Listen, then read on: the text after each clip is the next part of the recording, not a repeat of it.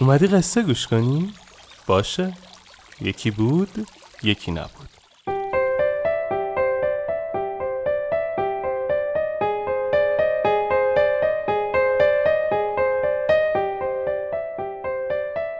وقتتون بخیر. من آرش کاویانی هستم و صدای منو از پادکست شیوانا میشنوید. شیوانا یکی از پادکست هایی هستش که ما تو تیم پادکست راوی تولیدش می‌کنیم. توی هر اپیزود پادکست شیوانا من یک قصه از شیوانا رو براتون می‌خونم. پیشنهاد میدم پادکست دیگه ما به اسم راوی رو دنبال کنید و گوش بدید. توش قصه آدمایی رو تعریف می‌کنم که یه چالشی قصهشون رو شنیدنی تر کرده. مطمئنم خوشتون میاد. اسپانسر شیوانا چاره کامپیوتره. اگه اهل کامپیوتر هستید پیشنهاد میدم به کانال یوتیوب چاره کامپیوتر سر بزنید و از دوره ها و ویدیوهای آموزشی رایگان چاره کامپیوتر استفاده کنید. راستی شیوانا رو من با کمک شنونده های راوی می‌سازم و تدوین این اپیزود با سعیده شیرانی عزیز بوده. بریم که قصه رو تعریف کنیم.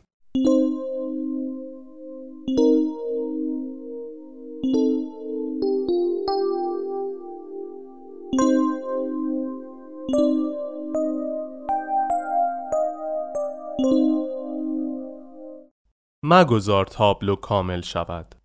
روزی شیوانا با جماعتی در راهی همسفر بود مردی را دید که بسیار به آرایش ظاهری خود می رسید و دائم نسبت به زیبایی خود برای خانوادهش فخر می فرو. شیوانا دید که مرد با صدای بلند خطاب به زن و فرزندانش می‌گوید که اگر قدر او را ندانند و هرچه می‌گوید گوش نکنند آنها را ترک و تنها خواهد گذاشت. وقتی سر و صدا خوابید شیوانا مرد را کناری کشید و از او پرسید آیا تو واقعا می‌خواهی آنها را ترک و تنها به حال خود رها کنی و بروی؟ مرد لبخند شیطنت آمیز زد و گفت البته که نه. من فقط می‌خواهم از ترس بدون من بودن حرفهایم را گوش کنند و ناز مرا بخرند. شیوانا سرش را با تأسف تکان داد و گفت این کار تو به شدت خطرناک است. تو با این کارت آنها را وادار می‌کنی؟ از ترس و برای دفاع از خودشان هم که شده تابلوی بدون تو خلق کنند. مرد خوش سیما با صدای بلند شیوانا را مسخره کرد و در جلوی جمع سؤال شیوانا را برای همه تکرار کرد و با تنه گفت چه کسی به این مرد استاد روشنایی گفته است؟ او نمی‌داند که زن و فرزند من نقاش نیستند. شیوانا آهی کشید و سکوت کرد و هیچ نگفت. چند روز بعد کاروان به دهکده ای رسید. برای تأمین آب و غذا مدتی توقف کرد و سپس به راه خود ادامه داد. شب هنگام مرد زیبا سیما فریاد زنان به سوی شیوانا آمد و در حالی که بر سر و صورت خود می‌زد گفت استاد به دادم برسید. زن و فرزندانم مرا ترک کردند و گفتند دیگر علاقه به بودن با من ندارند. همیشه من آنها را تهدید به ترک و تنهایی می کردم و اکنون آنها این بلا را سر من آوردند. آخر آنها چگونه تنها و بدون من زیستن را برگزیدند؟ اهل کاروان گرد مرد خانه خراب جمع شدند و او را دلداری دادند. شیوانا مقابل مرد ایستاد و گفت به تو گفتم که مگذار آنها به خاطر ترس از فلاکت و درماندگی تابلوی بدون تو بکشند. در طول مدتی که تو با تهدید به رفتن آنها را به آینده تاریک نوید می‌دادی؟ آنها در ذهن خود دنیایی بدون تو را دیدند و در آن دنیا نقش خود و شیوه های زندگی جدید را پیدا کردند. به مرور تابلوی زندگی با حضور تو رنگ باخت و تابلوی جدیدی که تو خودت باعث و بانی آن بودی و در آن حضورت دیگر ضرورتی نداشت جایگزین شد. متاسفم دوست من. ترس و دلهوره می تواند از هر انسانی یک نقاش بسازد. و انسان عاقل هرگز کاری نمی کند که دیگران طرح نقشی بدون حضور او را روی تابلوی زندگی خود بکشند. برخیز و به توقفگاه قبلی برگرد و تا دیر نشده سعی کن در تابلوی جدیدی که آنها تازه کشیده اند جایی برای خودت دست و پا کنی.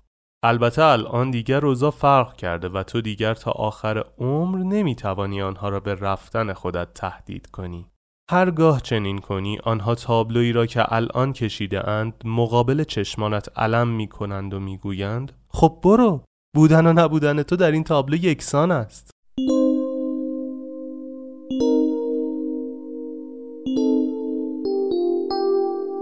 اگه راوی رو گوش داده باشید می‌دونید که آخرش یه سری قول و قرار می‌ذاریم.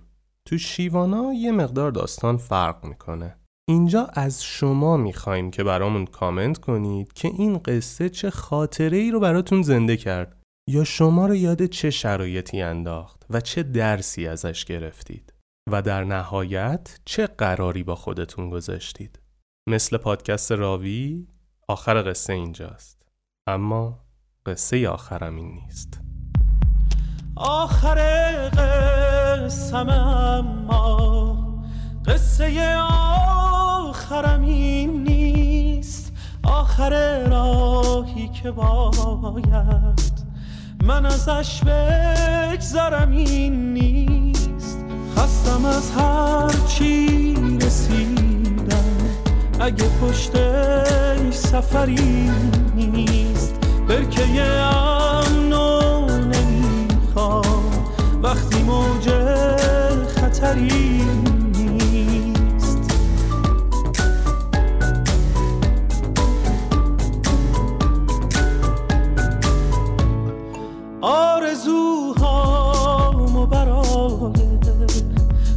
خاطراتم دوره کردم کجای خاطره باید؟